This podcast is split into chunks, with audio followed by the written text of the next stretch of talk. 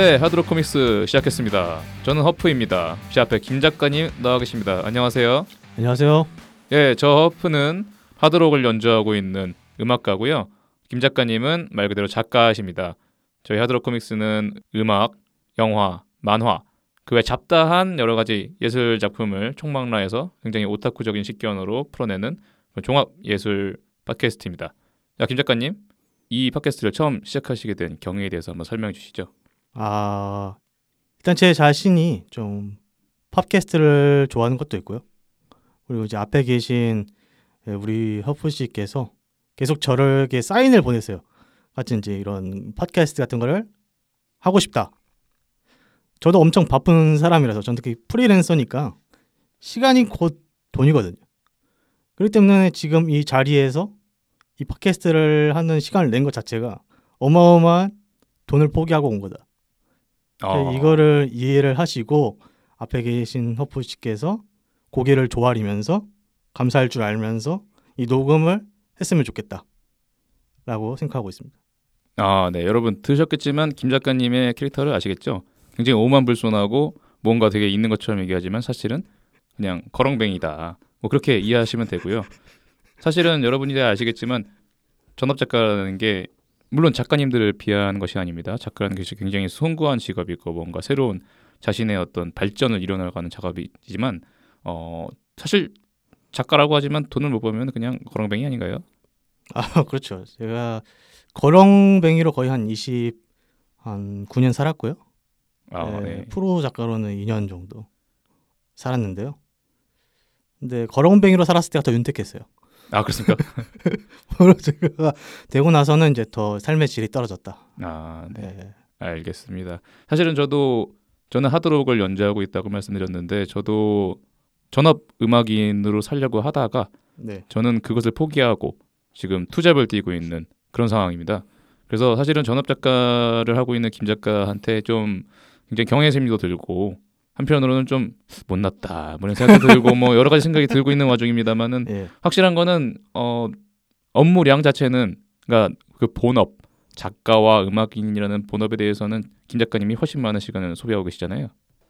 하지만 예, 우리 허프 씨도 예, 저기 아주 유명한 홍대에 있는 에서 아주 정기적으로 거의 뭐 거기서는 제가 보기에는 여포예요 여포 거기서 뭐, 뭐 실세로 활약을 지금 하고 계시잖아요 뭐 여포라는 뜻이 뭔지는 잘 모르겠지만 클럽 제가 굉장히 좋아합니다만은 그렇게 뭐 문턱이 높은 클럽은 아닙니다. 사실 지금 듣고 계신 여러분들도 음악을 사랑하신다면 언제든 와서 연주하실 수 있고요. 사장님하고 제가 친분이 있는 건 아니지만 뭐 제가 말 안 하더라도 누구나 와서 할 수 있을 거예요. 뭐 그런 아. 상황인데 뭐김 저도 가능한가요? 작가님은 안 되죠. 아 저는 안 되나요? 김 작가님은 네. 어, 음악적 센스가 없기 때문에 아 저도 라르크 앙 시엘 카피 밴드 됩니다 라르크 앙 시엘 카피 밴드를 한다고요? 거기 거기 보컬 이름이 뭐죠? 하이도 몰라요 하이도? 하이도 맞죠. 하이도. 하이도가 아마 꿈속에서 날라와가지고 김 작가님 뺨을 때릴 겁니다. 아무튼 뭐 네 그런 그렇게. 예, 투잡을 뛰고 계시고요 네, 그래서 김 작가님 요즘 뭐 어떻게 지내세요? 작품을 활동을 하고 계신가요? 아, 지금 새로 들어갈 작품을 준비 중이고요. 이제 이거에 그의 어떤 그림 작가분이랑 지금 섭외가 되셔가지고 이제 그분과 이제 좀 이야기를 어, 나누고 있는 단계입니다. 아, 네. 김 작가님은 여러 작, 종류의 작가가 있지만 지금 현재는 웹툰계에서 활약을 하고 계시고요. 스토리 작가로 활약하고 계시거든요. 자, 그럼 이쯤에서 하드록 코믹스 기획 제 1편 어, 하드한 직업 탐구 생활 김 작가님부터 시작하겠습니다.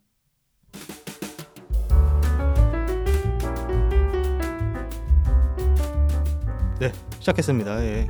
하드한 직업 탐구. 예, 이, 이 코너는요 어떤 인생 난이도를 어, 하드 모드로 어, 살아가고 있는 직업들에 대해 어, 탐구를 하기로 했습니다. 일단 저희부터가 바, 바로 그 직업이거든요. 예, 저희가 인디 밴드 를 하고 있고 또 작가 생활을 하고 있는데 어, 사실은 그 두 직업 자체가 사실은 경제 생활이 잘 되지 않는 직업이에요. 솔직히 말하면 직업이라고 할 수 있는지도 잘 모르겠고 그래서 저희가 뭐 제목이 하드록 코믹스인 만큼 어떤 그 하드한 락적인 어떤 그런 에너지를 발산하지만 코믹스처럼 재밌는 그런 직업을 가지고 있는 사람들 하지만 그 사람들은 돈을 못 버는 사람들이기 때문에 어, 그 사람들에 대한 이야기를 풀어주고 또 그것에 대해서 얘기를 나누면서 어떤 식으로 우리가 살아가야 하는가 뭐 그것에 대해서 얘기해 보는 그런 팟캐스트로 마련하려고 합니다. 자 그러면 저희의 첫 기획 하드한 직업 탐구에 있어서 우선 김 작가님에 대해서 어, 풀어보는 시간을 갖도록 할 텐데요. 네, 김 작가님은 현재 지금 어, 웹툰 작가로 활동하고 계시죠? 예, 웹툰 작가인데 웹 그림까지는 안 그리고요. 일단 스토리 쓰고 이제 콘티까지는 그리죠. 어, 콘티까지 그린다. 네, 그러면 좀 그림에 조예가 있으신가요? 그림요. 아, 일단 학창 시절에 그림 성적 좋았고요. 아니 거짓말을 할 거면 좀 제대로 하시던지 이렇게 티나게 하시면은 아, 근데 어느? 정도 합니다. 이제 우리 엄마가 제가 그림 그릴 때마다 딱 보면 우리 엄마가 어 우리 아들 그림 잘 그리네 그래요. 우리 엄마요? 우리 엄마가 아 우리 엄마는 안 그랬을 텐데. 남의 남의 엄마 아 남의 엄마도 아마 제 그림 보시면 그래도 잘 그린다 하실 겁니다. 아 네. 알겠습니다. 아주 못 쓸 정도는 아니에요. 그런데 왜 그림을 안 그리시고 글을 쓰게 되셨나요? 아, 또 근데 또 프로가 될 정도로 잘 그리지도 않고요. 그리고 네. 무엇보다 그림 그리는 걸 그렇게 좋아하진 않아요. 어 그러면 글을 쓰시는 걸 더 좋아하시는 거죠? 좀 뭐 스토리를 짜는 걸 좋아하는 거죠. 음 그럼 현재 지금 웹툰 쪽 글을 쓰고 계시고 네네네. 어왜 전업 작가를 꿈꾸게 되셨어요? 아 이거 되게 긴데 감당하실 수 있겠습니까? 어 예 그러면은 안 듣겠습니다. 네, 아 짧게 요약할까요? 아니면 full 버전으로 할까요? 짧게 해주시고요. 아 짧게요? 네, 별로 사람들이 네 인생에 대해 관심이 아, 없고요. 짧게도 유튜브 버전이랑 틱톡 버전이 있는데 어떤 버전으로 할까요? 틱톡을 아세요? 아 틱톡 잘 알죠 제가. 틱톡을 뭘 알아요? 아, 저 엄청 잘합니다. 틱톡 뭐 어떻게 로그인하는지 아세요? 아 틱톡 저 전문가예요. 제가 요즘 전문가예요? 아이돌에 빠져 있기 때문에 어, 뭐 제로투 댄스도 추고 그러세요? 아 그걸 왜 제가 춥니까? 아, 보, 아, 추신 분들 걸 제가 아, 보는 거죠. 알겠습니다. 예, 예, 잘 알겠습니다. 아, 예. 예, 그러면요. 어, 일단 제 틱톡 버전으로 짧게 한번 이야기해 보도록 하겠습니다. 어, 일단은 제가 아주 어렸을 때부터 어, 소설가가 되는 게 꿈이었거든요. 아, 소설가요. 네. 근데 이제 소설가라는 게 제가 되고 싶은 느낌의 소설가는 그 루트가 별로 없어요. 제가 되, 어, 되고 싶었던 느낌은 약간 그 일본 소설 있죠. 이사카 코타로라든가 오쿠다 히데오라든가 좀 문학에 조예가 있으신 분들은 아실 거예요. 어. 약간 좀 그렇게 무겁지는 않은 문체에 아 그렇죠, 그렇죠, 어느 정도 일상 생활에 예. 대해서 얘기하면서 약간의 해안을 주는. 그렇죠. 그러면서 약간 영화화도 되고 약간 엔터테인먼트적인 요소가 있으면서도 문학적인 요소도 있는 약간 그런 걸 꿈꿨었는데 그런 게 굉장히 문턱이 높고 또 돈도 많이 못 벌어요 거의. 음, 그래서 조금 더 이제 엔터테인먼트적인 작가의 길을 모색을 하다가 또 제가 어, 만화를 되게 좋아하거든요. 많아요. 네, 그 약간 그 소년 만화 예, 예. 같은 거랑 뭐 뭐 어떤 만화를 좋아하십니까? 예를 들어서. 예를 들어서 그 뭐 원피스, 나루토, 음. 블리치 아, 이런 류의 소년 만화도 되게 좋아하고요. 아니면 그 우라사와 나오키의 몬스터나 20세기 소년 있어 보이려고 얘기하는 아니면. 아다치 미츠루의 터치, 아, 예. 러프, 알겠습니다. 크로스 게임 네. 이런 것들을 그런데요.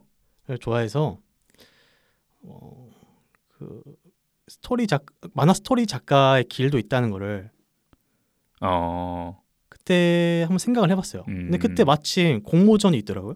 네. 만화 콘티 공모전이. 그래서 거기에 제가 생각하고 있던 어, 작품을 냈죠. 근데 그게 낙방을 했었어요. 아, 예. 근데 갑자기 메일로 연락이 오더라고요. 예. 연락이 와서 자기들이랑 같이 일해보자 음. 해서 그때부터 이제 프로 작가의 길을 걷게 된 거죠. 음, 그럼 결국에는 작가로서의 시작이 어떤 습작을 하다가 뭐 만화나 뭐 여러 가지 영상물을 보면서 그 영상물에 기반이 되는 글을 쓰는 그런 것에 흥미를 느껴가지고 어 공모를 했지만 떨어졌고 대신 다른 기회가 있었다. 뭐 이런 말씀이시네요. 그렇죠. 근데 수 그래도 많이 여러 번 공모를 해- 공모전이 많아요. 네. 요즘에 그런 스토리 공모전이 엄청 많이 냈었는데 지금까지 거기서 뭔가 성과를 내본 거는 한 세 번 정도 있는데 다 좀 작은 거였고 음. 결국 떨어진 데에서 연락이 와가지고 거기서부터 이제 차근차근 시작을 하게 된 거고 지금도 뭐 거의 뭐 시작하는 중이죠. 음. 뭐 딱히 히트작은 없으니까. 알겠습니다. 김 작가님은 그러면 현재 지금 업계 진출을 네네. 어 어떻게 보면 정석적이지는 않은 루트로 진출한 것인데 사실은 제가 알기로는 김 작가님은 원래는 그 만화에 관련된 글 이전에 어 등단을 하신 걸로 알고 있는데 등단이라는 건 소설 아 등단이요. 네, 예. 그렇죠. 소설을 투고해서 어, 등단을 하게 된 것이잖아요. 그러면은 그 등단이라는 그 어, 완장이 그게 업계 진출에 도움이 되었나요? 아니면은 업계 진출을 어떤 식으로 하는 게 좋나요? 요즘에는 일단은 그 만화 만드는 그 회사 쪽에서 저에 대해서 개인 정보를 아는 게 없어요. 어, 제가 뭐 어느 고졸인지 중졸인지 뭐 그런 것도 모르고요. 그냥 오로지 콘티에만 관심이 있습니다. 아 그 스토리의 예. 힘만을 본다. 제 경력도 잘 몰라요. 음, 물어보긴 했는데 대신 뭐 그렇게 자세히 캐묻지도 않고요. 제가 얼버무리면 그냥 얼버무리는 대로 그냥 그렇게 넘어가는 거고. 그 등단이라고 말씀하셨는데 뭐 요즘 근데 등단이라는 게 요즘에 되게 많은 문학지가 있거든요. 개간지도 있고 뭐 월간지도 있고 네, 그런 데서 꼭 약간 신인상 같은 거, 문학상 같은 거를 꼭 열어요. 그러면 거기에 좀 많은 사람들이 내긴 해요. 근데 거기서 이제 뽑으면 좀 여기서 약간 함정이 있는데 네, 어, 꼭 그렇게 뽑, 뽑으면 자기들 그 협회에 가입하라고 연락을 옴- 연락이 옵니다. 아 그래서 그 협회에 가입하려면 돈을 얼마 내야 돼요. 마치 취업 사기 같은 거네요, 일종의. 근데 근데 제가 뽑아진 데는 그래도 좀 양심이 있는 데라서 선택권이 있었어요. 선택권. 예, 그러니까 가입하고 싶으면 가입하는 거고 대신 가입하려면 돈을 얼마 내야 된다. 어, 근데 좀 양심 없는 데는 돈을 내야 뽑아준다. 약간 이런 데도 있어요. 약간 그 굉장히 싸구려 학술지 같은 데도 돈을 내주면은 뭐 논문을 실어주고 뭐 그런 거가 있다고 하는데 그거랑 비슷한 상황이네요. 어, 뭐 그렇게도 볼 수 있죠. 근데 그런데도 이제 글 쓰는 거 좋아하는 사람이 워낙 많으니까 그런데도 들어가는 게 좀 쉽지는 않죠. 음, 경쟁률이 있고. 음, 최소한의 퀄리티는 보장돼야 네. 그렇죠. 어느 정도는 써야죠. 음. 뭐- 그러면은 아무튼간에 순수 문학 잡지에 네네네.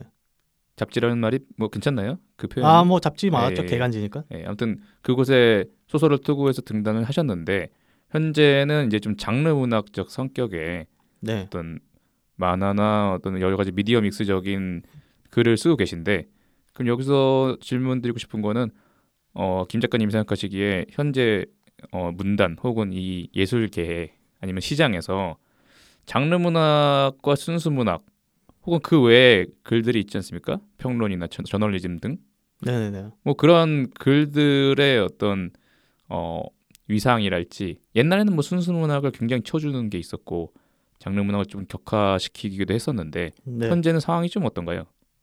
근데 저도 순수 문학이 어떻게 돌아가는지는 잘 모르거든요. 그냥 아 예. 투고해서 한번 됐을 뿐이고 근데 대신 근데 어디서 주워 들은 거를 보면 순수 문학 쪽은 그 책을 팔아서 돈을 번다기보다도 책으로 이제 유명해지면 그걸로 이제 강연 같은 거 많이 다니시면서 돈을 버는 걸로 알고 있거든요. 음. 유명하신 어, 작가분들도 거의 주 수입이 약간 그런 강연 같은 거. 음. 왜냐면 또 수요는 많아요. 네. 그런 거 하고 싶어 하시는 분도 마- 많이 계시고 네. 작가의 말 들어보고 싶은 분도 계시고 하니까 네. 그런 걸로 버시는 걸로 알고 있고 네. 근데 이 부분은 좀 정확하지 않기 때문에 제가 헛소리 한 걸 수도 있습니다. 근데 이 부분은 그렇다 치고 근데 제가 아는 건 이제 웹툰 쪽 웹툰 쪽은 그래도 이제 일한 만큼 벌거든요. 어 일한 만큼 번다. 네, 그래서 손이 빠르면 그 돈을 그래도 회사만큼은 벌 수 있다. 어 그러니까 작품의 퀄리티가 최소한은 보장이 되면 네네네. 횟수에 따라서 그렇죠. 계속 적- 계속적인 어떤 수입을 영위할 수 있다. 네, 이 그렇죠. 그리고 그러다 보면 이제 히트작이 나오잖아요. 예, 예. 그러면 이제 그걸로 이제 돈을 많이 벌 수도 있고 아니면 또 이쪽 업계가 잘 보면 요즘 보면 드라마화에 되게 목을 메고 있어요. 아 그렇죠. 드라마, 네. 영화화. 제가 여기 계신 이제 그 편집자분들이랑 말씀을 하- 나누다 보면 꼭 이런 드라마화가 가능한 거를 되게 원하시거든요. 네.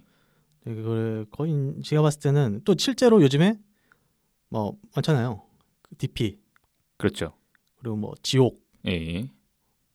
그리고 지금 또 요즘 유, 유행하는 거 있잖아요. 그 우- 그 지우학 있죠. 어, 지우학 그것도 웹툰 원작이잖아요. 그렇죠. 그래서 약간 그러한 거대한 그 영상 콘텐츠로 만들어지는 어떤 그 최초의 리소스 로서 음, 웹툰이 지금 음, 어, 기능을 하고 있지 않나. 음, 그래서 좀 대박의 꿈은 있죠. 음, 근데 요즘 워낙 웹툰이 많기 때문에 음, 여기서 또 히트를 친다는 게 쉬운 일이 아니고 음, 또 작품을 정말 잘 만든다고 해서 인기가 있는 게 아니고요. 음, 이게 요즘 시대는 프로모션의 시대라서 음, 프로모션이 어, 얼마나 잘 되냐 이런 부분도 있고요. 그러니까 결국에는 어떤 현재는 문학적 우위를 나누는 거는 불가능한 일이고 어차피 예전에는 아 그 부분 제가 말씀 안 드렸죠. 예. 우위요. 아 뭐 우위라고 할 것까지는 없고 그냥 분위기를 말- 여쭤본 겁니다. 근데 요즘에는 근데 순수 문학도 영화화가 되거든요. 예. 보면 그래서 결국은 이 우리 텍스트라는 게 지금 텍스트라든지 어떤 이미지라든지 이런 것들이 이제 영상물로 가기 위한 어떤 최초의 리소스로서 어, 기능하고 있지 않나. 음, 그러니까 이게 지금 현 시장 상황이나 여러 가지를 봤을 때 약간 글의 기능성이 네. 조금 더 그 새로운 시각화, 시각화를 위한 어떤 단초로 제공되는 경우가 많고 글 자체로 읽히는 경우가 그렇게 많지는 않다. 그렇죠. 약간 음, 그렇죠. 음, 영상화되면 이제 가장 큰 성공. 약간 음, 그렇게 보는 거죠. 음. 그러면 좀 궁금한 게 아무래도 그래도 소설가를 지향하셨고 뭔가 글로서 먹고 살겠다 생각을 하셨으면 자신의 어떤 창작물에 대해서도 뭔가 굉장히 어 자부심이 있으실 거고 그것에 대해서 인정받고 싶으실 텐데 만약에 순수 나만의 창작으로 작가 생활이 가능한가 아닌가에 대해서 좀 궁금하거든요. 그러니까 현재는 시스템 안에서 글을 쓰고 계시잖아요. 네네. 어, 순수 창작으로만으로 작가 생활이 가능한지 그 가능성이 좀 궁금하거든요. 어, 이게 어, 저도 처음에는 약간 그런 거 있잖아요. 세상에 없는 나만의 뭐 이야기를 만들고 싶다 이런 생각으로 이야기를 쓰잖아요. 그런데 어, 업계에서 원하는 건 그런 게 아니거든요. 음, 약간 상품을 원해요, 상품. 그리고 두 번째로는 앞이 어떤 이야기로 만들어질지 예상되는 걸 원합니다. 이걸 이제 기획성이라고 하는데 이런 기획성이 느껴지 느껴지는 걸 뽑거든요. 근데 이거를 깨닫고 나서 저도 이제 좀 공모전 같은 데 붙기 시작했고 연락이 오기 시작했던 거예요. 그 전에는 그냥 아, 나, 나만의 이야기를 만들자. 창작해야지. 이렇게 썼을 때는 다 떨어지는데 이건 상품이니까 기획성이 느껴지는 걸로 만들어야겠다. 그래서 뭐 다른 작품들도 연구를 많이 하고 왜 스쳐쳤는지를 분석을 하고 그런 공통점 같은 걸 찾아서 나만의 색깔을 좀 섞어야겠죠. 섞어서 내놓는 것들이 이제 상품으로서 이제 수요가 생겨서 프로가 될 수 있었던 거죠. 음. 지- 근데 정확히 질문이 뭐였죠 지금? 결국에는 시스템 안에서 글을 쓰는 것에 대해서 작가적인 그 의식이 충돌되지 않는가 그 얘기죠. 아 근데 또 근데 제 안에는 또 그런 건 있어요. 또 나만의 이야기를 어, 만들고 싶다. 그런 어떤 그 욕망 같은 거는 계속 꿈틀거리고 있기 때문에 그냥 지금 쓰고 있는 것 외에도 그냥 어, 차곡차곡 쌓고 있는 건 있어요. 어, 단편 같은 단편 같은 느낌으로. 음. 그래서 근데 그런 게 이제 세상에 통하려면 작가 네임밸류 자체가 하나의 어떤 상품으로서의 가치가 있어야 되거든요. 음, 그때까지는 기다려야 된다. 네네네. 그렇지 않은 이상은 좀 사람들이 좋아할 만한 어떤 상품으로서 태그를 붙여놓고 세상에 어, 나가야죠. 그렇지 음, 않고서는 쉽지 않죠. 그럼 전업이라는 말이 실현성이 있다고 보십니까? 안 굶어 죽나요? 말투가 되게 유해서 되게 어, 아니, 아니, 꼰대 아니. 같으시네요. 아, 안 굶어. 죽나요? 아 왜냐면은 그냥 궁금해가지고. 아니 일단 굶어 죽지 않을만 하니까 전업이 된 것도 있고 어 손만 빠르면 네, 프로가 되- 됐으면 손만 빠르면 전업으로 네, 살수 있죠. 근데 왜 투잡을 안 뜨냐면 투잡을 뜨면 그 시간에 다른 걸 해야 되잖아요. 네. 근데 그 전업 뛸 시간에 아, 나 투잡을 뜰 시간에 한 편을 더 쓰면 또 돈이 들어오거든요. 네. 그러니까 투잡을 뜰 바에는 더 많이 일하는 게 낫다. 아 작가적으로도 노력을 함- 한다면, 그러니까 시간을 충- 충분히 투자하고 더 많은 창작물을 낸다면 네네. 어느 정도 영위가 가능하다. 네네네. 그래서 음. 진짜 돈을 많이 버시는 그 웹소설 네, 작가분들께서는 네. 진짜 뭐 어마어마하게 쓰시거든요. 음, 진짜 찍어내듯이 엄청나게 많이 쓰시는데 그러면 또 돈을 많이 벌죠. 음. 그렇게 많이 인기가 있다 싶으면 그뭐 아니면 뭐 김성모 만화가님이라든가 박태준 만화가님 아. 또 굉장히 네이버 웹툰을 호령하고 계시잖아요. 네. 그런 분들도 뭐뭐 말할 거 없겠네요. 어, 그건 말을 아끼겠습니다. 이거 잘못 말하면 네. 아 예, 예. 아유, 그렇기 때문에 저는 두 분 다 팬입니다. 네. 이렇게 넘어가기. 네 그렇고 네 이게 근데 또 그 전업 작가로서 제가 버는 소득이 결코 많지는 않아요. 또 이게 높낮이가 있어요. 네, 한참 많이 일할 때는 그래도 중소기업 다니는 정도 벌 때도 있는데 또 이제 일이 없다. 그러면 이제 막 백수거든요. 음, 그러면 그냥 다음 어, 일을 벌 때까지 얻을 때까지 그냥 백수로서 버티고 있는 거죠. 가장 많이 보셨을 때는 어느 정도 선까지 보셨어요? 어느 정도까지? 어느 정도요? 가장 많이 벌었을 때 월 240만 원이요.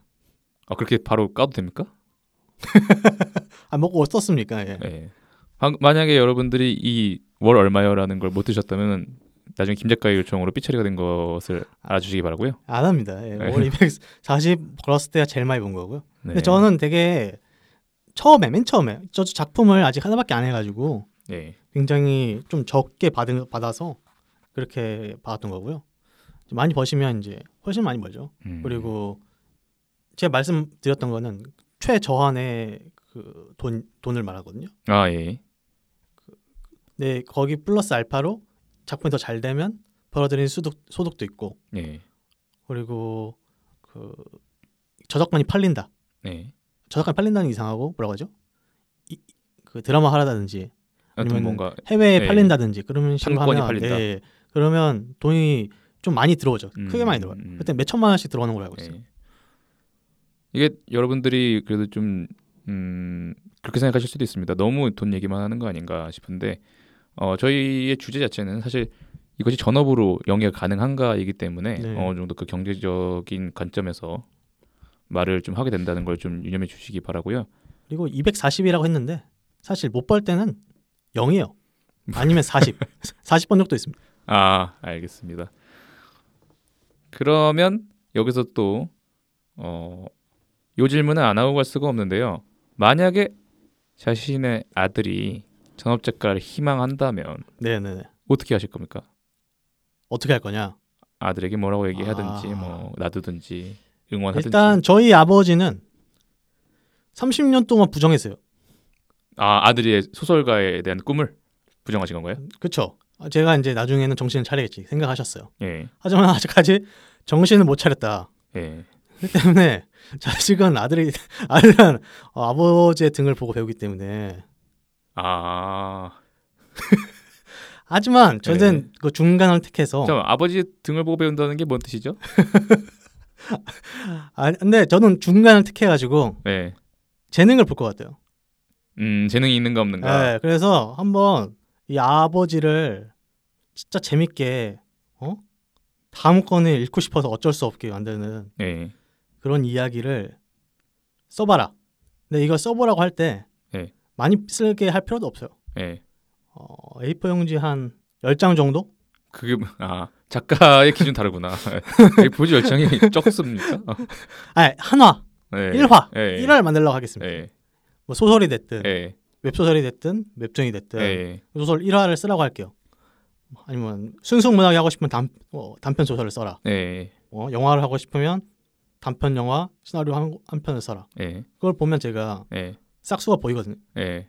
제가 또 이제 대중적인 이 감각 촉이 어마어마하기 때문에 음, 이게 모든 아버지들이 간과한 사실이 있습니다. 아버지들은 아들에 대해서 다 알고 세상에 대해서 아들보다 훨씬 잘 안다고 생각하는데, 예, 뭐 그런 오류는 뭐 예, 넘어가기로 하고요. 예. 아니 적어도 근데 그걸 보고 어, 재능이 보인다. 네, 적어도 예. 그럼 오케이. 아버지한테 자기의 글을 보여준 적이 있습니까? 없습니다. 뭡니까 이게 보여달라고도 하신 적이 없어요. 갖다 드려야죠. 근데 특히 보여드릴 만한 것도 아니에요.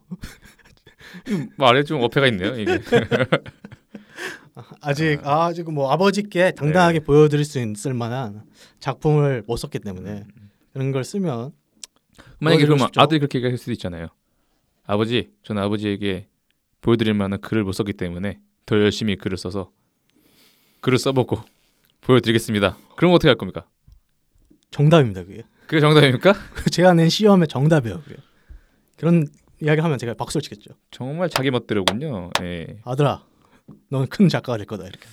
네. 알겠습니다. 통과를 못 한다. 그러면 그때부터 이제 일체의 지원을 끊, 끊습니다. 아들 딸이 되실 분들은 참고해 주시기 바라겠습니다. 네, 그러면 뭐 마지막으로 한번 물어볼까요? 앞으로 어떤 작품을 남기고 싶은지 아니면 작가로서의 목표가 있는지 그게 좀 궁금한데요. 어, 일단은 목표는 지금 준비하고 있는 지금 회사랑 이야기하고 있는 작품이 있는데 이 작품을 어, 아마 올해 말쯤에 나올 것 같은데 이거를 잘 연재하고 싶고 그리고 역시 가능하면 역시 드라마화 하고 싶죠. 넷플릭스 음. 같은 데 걸리는 거. 넷플릭스가 짱이거든요. 아, 여러분 요즘에 요즘에 특히 넷플릭스에서 웹툰 원작 작품이 워낙 잘 되니까 예. 약간 그렇게 되고 싶다는 욕심은 있죠. 음. 전 세계가 다 볼 수 있는 그런 글을 쓰고 싶다. 뭐 글이라기보다도 저는 이야기라고 말씀을 드리고 싶어요. 네. 어차피 제가 하고 있는 게 콘티이기 때문에 결국 그런 이야기를 만들고 싶다. 음. 알겠습니다. 마지막으로 앞으로 1년 계획 얘기해 주시고 마무리하시죠. 1년 계획이요. 예. 방금 말씀드리지 않았나요? 아 거기 아 앞으로 지금 들어갈 작품을 열심히 하겠다. 그렇죠. 예. 아니 뭐 전업 작가 뭐 있겠습니까? 제 말씀을 잘 들어주세요. 아 알겠습니다. 슬슬 재미가 없어가지고 예 저도 질문을 하면서 예, 꿀로 재미였죠. 넘기려고 했더니 뭐. 예. 네 알겠습니다. 그러면 하드한 직업 탐구 김 작가님이었습니다.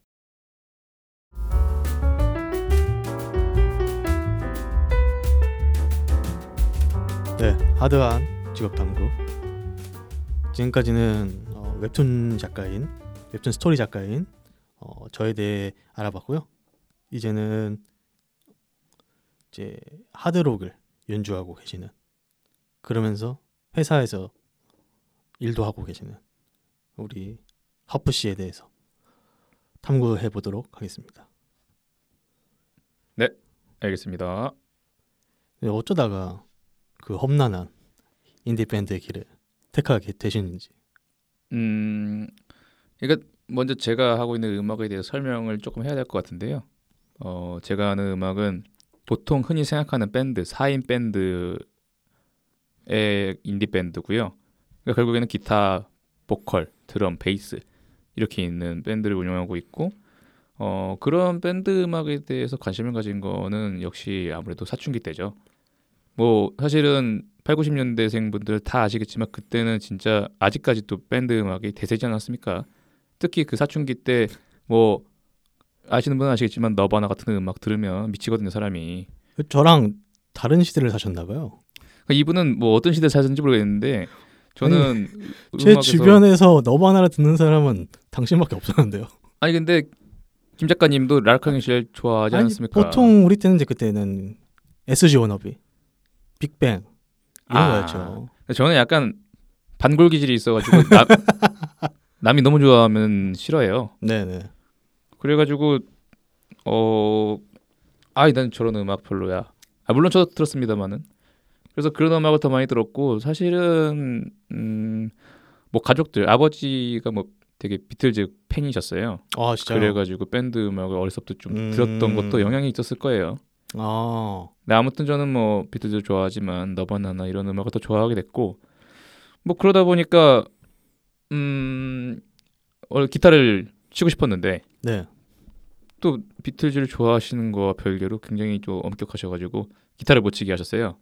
어 네네. 그래서. 제가 사춘기 때 너무 좀 사춘기를 심하게 앓는 모습을 보면서 얘가 기타를 잡으면은 가출하겠다는 생각을 하셨는지 못 치게 하시다가 그래서 결국에는 대학 가서야 네. 예, 기타를 잡게 되었는데요. 대학 가서는 허락해 주셨나요? 뭐 그때는 허락이 별거 없죠. 성인이지 않습니까? 아 물론 경제적으로 독립 못했습니다만 그때도 지금도 아버지랑 같이 사시지 않나요? 아 지금 뭐 그냥 그렇죠. 예. 그것에 대해서는 예, 더 이상 아 얘기하지. 않기로 하고 예. 아무튼 그런 상황에서 어 대학 밴드부에 들어갔는데 다들 밴드부 한 번씩 들어가고 싶지 않습니까? 뭔가 로망 있지 않습니까? 밴드부라는 게. 아 그쵸. 근데 막상 갔는데 또 제가 좋아하는 음악을 하는 친구들은 별로 없고 생각보다. 아 네. 뭐 뭐 하는데 보통 보통은 뭐 참깨와 솜사탕 같은 뭐 이런 그런 것도 있지 않습니까? 솜사탕이요? 예, 뭐 그런 밴드가 있습니다. 좋은 밴드죠. 근데 아, 뭐 제가 그렇게 막 좋아하진 않는. 아. 근데 그, 어, 굉장히 인기가 있습니다. 그리고 그 외에도 어, 또 말랑말랑한 밴드들. 굉장히 저희 밴드에서 많이 했던 건 자우림이나 아 네. 어, 또 누구 있을까요? 브로콜리? 아, 브로콜리 너마죠. 네. 예. 그런 사실 그런 음악들이 강세이던 시절도 있었고요. 약간 그쵸, 예. 팝적인 기타 음, 팝적인 느낌의 네네네네.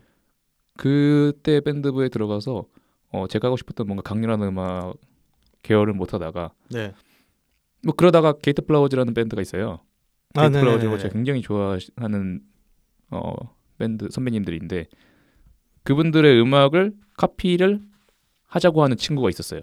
아, 네. 그렇게 해서 그거를 같이 카피하면서 어 음. 얘네들하고 좀 마음이 맞네 이런 생각이 들어 가지고 거기서 이제 제가 발족을 한 거죠. 야 우리 나가서 밴드를 하자. 우리가 따로 뭐 자작곡 만들고 해보자. 네. 뭐 그런 식으로 시작하게 됐습니다. 아, 그러면 지금 밴드에서 어떤 역할을 맡고 계신 거죠? 어 저는 보컬 겸 세컨 기타고요. 네. 그 외에 메인 기타 친구 있고 베이스 치는 친구 있고 드럼 치는 친구 있고 그렇습니다. 그러면 학생을 맨 처음에 학생이었잖아요. 네, 학생을 하면서 밴드를 했던 건가요? 그렇죠. 사실은 그리고 밴드라는 게 어, 여러분들도 아시는 분은 아시겠지만 인디 밴드라는 것은 어, 말 그대로 인디 밴드이기 때문에 어디 소속되지 않고 네. 자기들만의 자립적인 음악을 하는 거거든요. 그래서 대부분 뭔가 다른데 적을 두고 있거나 혹은 음악만 한다고 쳐도 어 다른 어떤 경제적인 어떤 일거리라든지 혹은 학업이라든지 이런 걸 하고 있는 경우가 굉장히 많습니다. 그렇죠. 보통 막 어디 가서 악기 같은 거 연주하는 거 가르치시고 그렇죠. 그렇거나 아니면 뭐 음악 믹싱 같은 작업하시고 예. 그렇죠? 그래서 사실은 대학생 신분으로 대학을 다니면서 밴드 음악을 하는 게 굉장히 저한테는 자연스러웠던 거죠. 음 그러면 일단 밴드를 시작하게 됐잖아요. 그럼 네. 무대는 어떻게 구하, 구하신 거예요? 어 밴드를 시작하면 뭐 다들 처음에 그렇게 생각하실 거예요. 자작곡을 만들고 뭔가 나를 알리고 싶은데 어떻게 해야 되나. 네, 물론 요즘에는 유튜브라는 플랫폼도 있고 굉장히 플랫폼이 다변화돼 있습니다. 네, 사운드 클라우드도 있고. 근데 저 할 때만 해도 물론 유튜브 사운드 클라우드는 있었는데 그렇게까지 막 활성화돼 있지는 않았어요. 네, 그런 상황에서 자기 음악을 알리고 무대에 서는 게 쉽지는 않은데 결국에 어떻게 되냐면은 아까 말씀드렸듯이 자립 자립 생산 음악이기 때문에 네, 어떤 레이블에 소속되거나 그러지 않는 한 어, 자기 자신을 마케팅하기 어렵습니다. 하지만 무대는 은근히 한정적이에요. 바로 홍대죠. 네, 홍대라는 네, 그 소규모 작은 그 마을 안에 네. 모든 공연장이 모여 있거든요. 아 물론 진짜요? 그 외에 이태원이나 뭐 다른 이대 앞이나 네네네. 뭐 있기도 하지만은 사실 홍대 제일 많습니다. 무대가 뭐 그리고 그 공연장에서 공연을 보시는 분들은 알겠지만 그쪽에 다 막 클럽이 모여 있어요. 네. 그 뭐 라이브 클럽 데이 같은 거 하면은 클럽을 막 왔다 갔다 해서 볼 수도 있는 것도 있고 한데 그러니까 결국에는 자기가 자작곡을 만들면 자작곡을 어떻게 알려야 되냐 거기 클럽 사장님들한테 직접 보내는 거예요. 아, 뭐 메일로 보내는 거요? 들어봐 주세요 하고 그게 옛날에는 메일로 보내고 막 다음 카페 네이버 카페 들어가 가지고 거기에 주소 찾아 가지고 보내고 했었는데 요즘엔 좀 편해졌어요. 페이스북이나 인스타그램 공식 계정들이 있습니다. 네. 거기에 DM을 보내는 거예요. 아, 안녕하세요. 저희 뭐 밴드 누구 누구인데요. 저희 자작곡 만들었는데 좀 들어주시고요. 이거 괜찮으면 저희 좀 세워주세요. 바로바로 확인하나요? 바로 바로 확인을 하는 것도 있고 뭐 일, 하루 이틀 지나서 확인하는 것도 어. 있지만 그게 무슨 상관입니까? 인디 밴드는 시간이 많은데. 아니 근데 근데 그러면 인디 밴드가 쓸 수 있는 클럽이 네. 서울 안에 몇 개 정도 있는 거예요?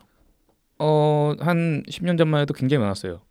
뭐 한 20개는 넘었을 거예요. 네. 근데 현재는 코로나 때문에 더 그렇기도 하고 코로나 이전 상황에도 한 10개 좀 안 됩니다.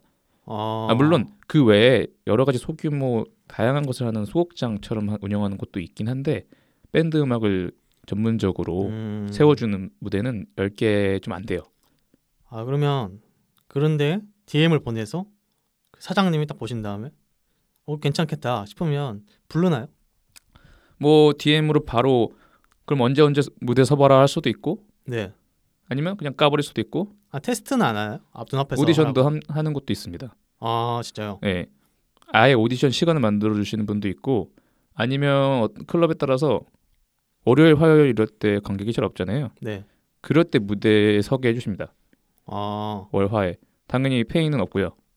나 없어요. 예. 음. 근데 그런 때는 클럽도 그냥 무료 공연으로 연 경우도 많고 관객들한테 네네. 뭐 그렇습니다. 아니면 그러면- 굉장히 싸게 네네네. 그럼 하든지. 페이가 발생하는 무대도 있나요? 페이가 발생하는 무대도 있죠. 어, 그러니까 인디 밴드가 공연으로 페이를 받는 경우에 대해서 말씀드리자면 보통은 사실 연예가에서 뭐 한 얘기는 뭐 행사 뛴다, 돈 많이 번다 이런 얘기 하지 않습니까? 네. 근데 그런 거 진짜 행사 말 그대로 대학 행- 대학의 행사라든지 아니면 뭐 어떤 방송국에서 하는 그런 경우를 얘기하는 거고 일반적인 공연장이라는 곳은 굉장히 한정적인 수입으로 운영되는 곳이에요. 네네네. 그래서 그렇게 수입이 좋진 않아요. 보통은 관객들이 표를 사주고 그 표의 페이를 나누는 거잖아요. 그 몫을 네네네. 어, 예를 들어서 15,000원 정도인 공연이라고 치죠. 네. 15,000원 정도의 공연인데 어, 관객은 클럽이 그렇게 크지 않기 때문에 많이 들어와야 40명입니다. 네네. 근데 40명이 들어오면 꽉 차는 거잖아요. 근데 그럴 리가 없잖아요. 네. 진짜 막 유명한 아 예를 들어서 예전에 크라잉넛이나 노브레인 형님들은 요즘에도 클럽 공연 가끔 하시는데 네. 꽉 차긴 합니다. 네. 그래도 사, 40명 많아야 60명 들어와요. 네. 뭐좀 큰데 80명까지 들어오겠죠. 네. 아, 또 100명이 넘지 않습니다. 그런 상황인데 굉장히 몇 명 안 되는 인디 밴드들끼리 모여가지고 하면은 뭐 한 20명이 나오겠죠. 20명이라고 칩시다. 20명이 오고 15,000원입니다. 20 곱하기 15 15,000원 하면 되잖아요. 그거를 넷 밴드 보통 넷 밴드가 올라옵니다. 넷 밴드의 클럽 네. 나누기 올라 하는 거죠. 음. 그럼 뭐 대략적인 계산을 해보시면 아실 거예요. 네. 얼마를 받아갈 수 음. 있는지. 근데 클럽이 아무래도 조금 몫이 더 큽니다. 음. 그렇게 치면 어 하나의 공연에서 받는 페이는 그렇게 세진 않습니다. 음. 그래서 공연의 의미는 페이보다는 뭔가 밴드를 알리고 밴드 음악을 알리고 네. 조금 더 그 라이브의 에너지를 관객한테 전달하는 그것이 더 의미가 있는 거죠. 음, 네. 그러니까 현재 상황에서는 거의 뭐 투잡이 거의 필수적이다라고 볼 수 있겠네요. 인디 밴드라는 게. 그렇죠. 인디 밴드는 무대에서 페이를 받는 것 외에 음원 수익은 사실 그렇게 나기가 어렵고요. 네네. 뭐 요즘에는 유튜브도 다들 많이 합니다만은 음. 인디 밴드들이 결국에 공연으로 먹고 살기는 어렵죠. 그러면 원래는 대학생이었잖아요. 대학생으로서 이렇게 인디 밴드를 하다가 근데 지금 직장인이신데 직장에 들어가서도 계속 인디 밴드를 어, 계속 할 수 있었던 그런 이유가 있을까요? 어, 이제 시간도 없고 몸도 피곤하고 되게 힘들잖아요. 직장인이 되면. 그런데도 계속 하시고 계시는데 그러니까 저는 사실 밴드를 시작할 때 네. 투잡은 당연한 거라서 생각을 했어요. 네네. 어 제가 전공이 경제학인데 그래서 네. 그런지 몰라도 좀 이렇게 셈법이 좀 아 돈을 밝히시죠.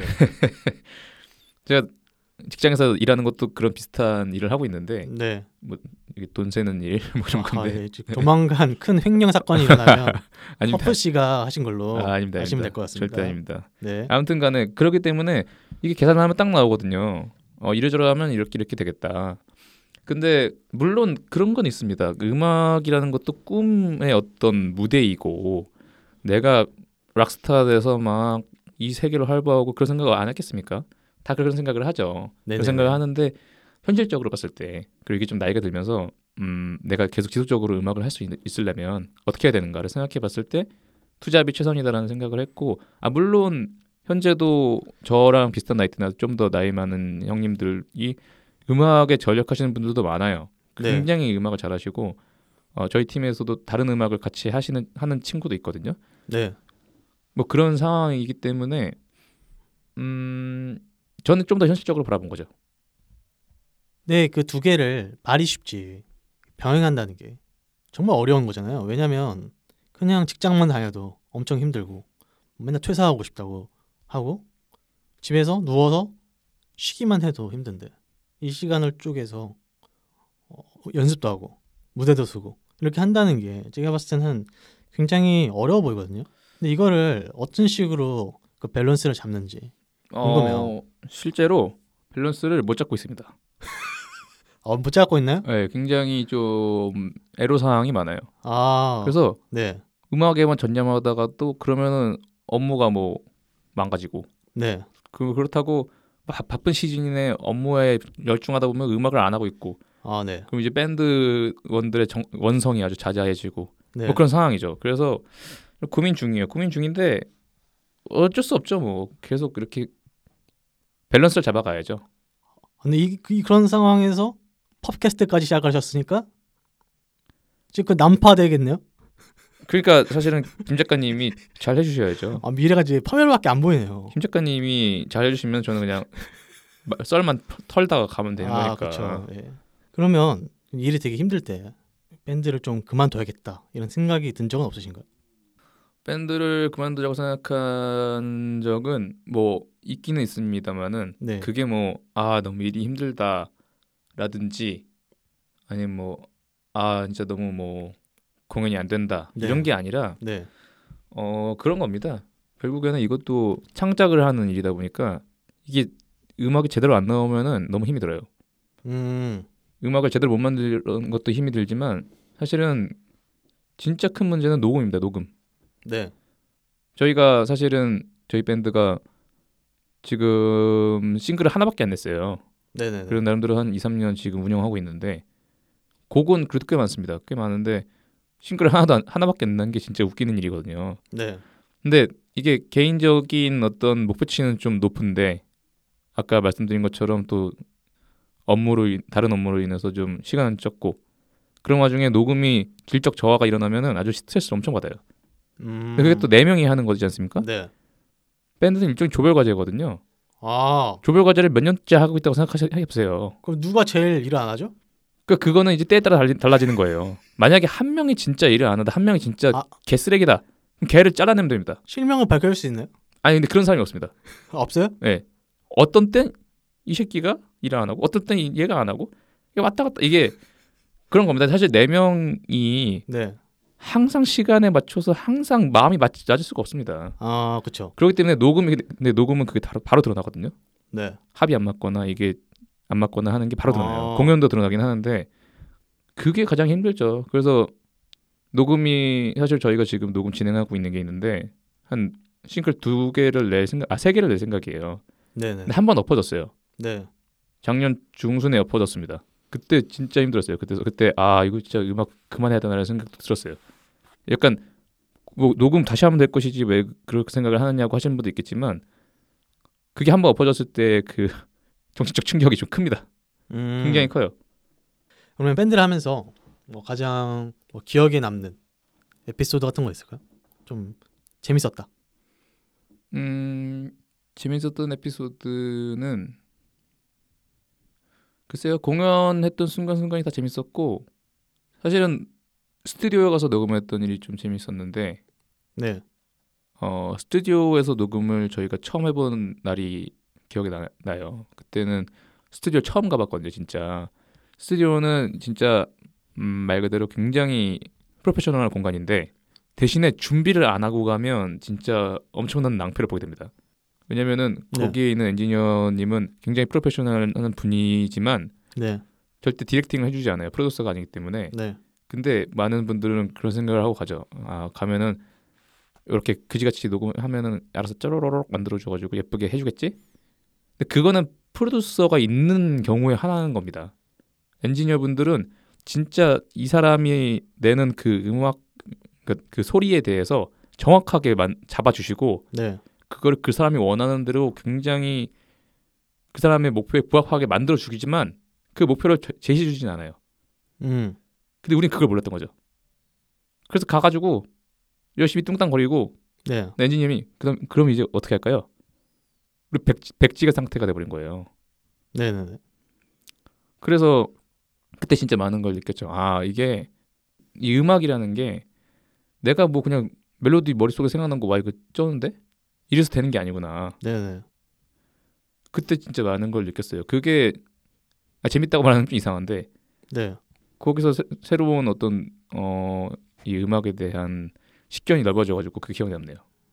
음. 지금 제가 분명히 재미있는 에피소드를 여쭤봤는데 본인 머리가 하얗게 된 에피소드를 대답하신 거 보니까 아 재밌었습니다, 근데. 인디밴드 어떤 험난함이 느껴지지 않나요? 그러면 바- 반대로 그런 거 있잖아요. 약간 우리 머릿속에 약간 그런 클리셰처럼 있는 게 있잖아요. 약간 인디밴드가 막 어디 무대 섰는데 막 뭐캔 날라오고 막 그런 거 있잖아요. 그런 건 없습니다.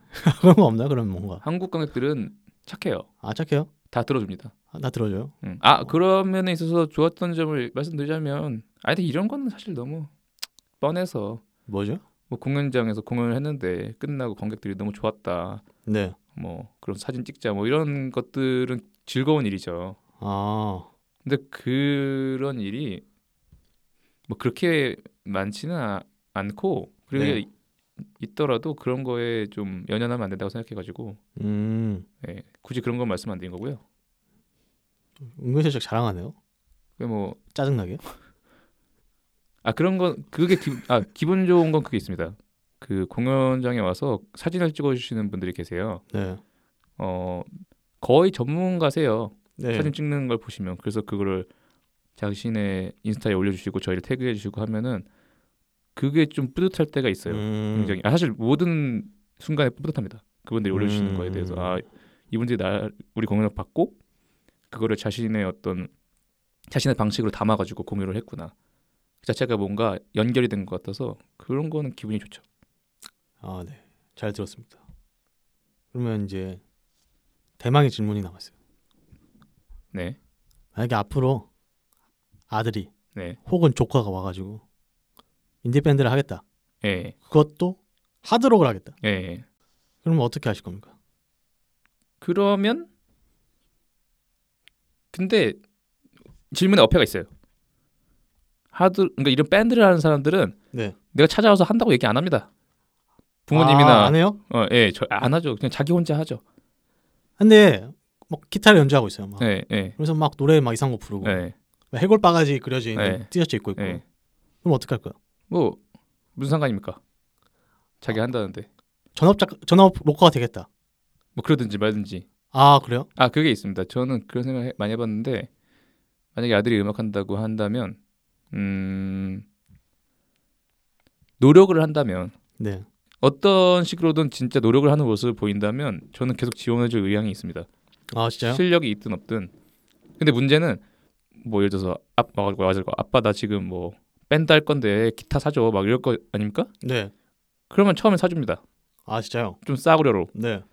근데 기타 막 방치해놓고 쳐 놀다가 뭘 맨날 게임만 하다가 네. 오면 아빠 나 뭐 이렇게 어쩌저쩌고 해야 되니까 뭐 어디 뭐 녹음실 빌려줘 음. 뭐 앰프 사줘 음. 이러면 이제 안 된다고 하겠죠. 아, 근데 열심히 해요.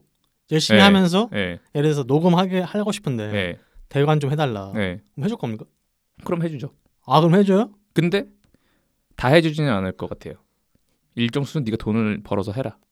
아 아, 왜냐면 제가 지금 투잡을 하고 있고 네네네. 음악이라는 게 어, 그런 식으로도 할 수 있다는 걸 알기 때문에 네. 예, 그냥 뭐 하든지 말든지. 아 저는 존중합니다. 오. 김 작가님이 음악을 한다고 해도 존중합니다. 제가 아마 못할 것 같지만 아, 그럼 제가 라르크 항시의 카피 밴드를 하겠다 하면 그러면은 뒤에서 쫓겨나 쳐주실 겁니까? 그러면은 그러면은 엉덩이를 차주겠죠. 제가 이제 하이도 씨 모창을 기가 막히게 하거든요. 그러니까 뒤에서 그 뒤에서 쳐주시기만 하면 돼요. 진짜 하이도 악기를. 씨가 하이도 씨 한국어 잘 모르시죠?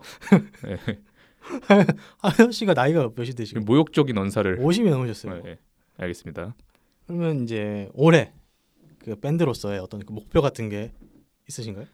어 올해 목표는 사실 코로나 때문에 네. 공연을 거의 못 해요. 네네.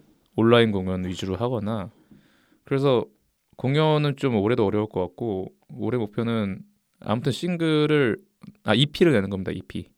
음. 지금 곡 세 곡을 준비하고 있거든요. 네. 어, 한 곡은 녹음이 거의 됐고 네.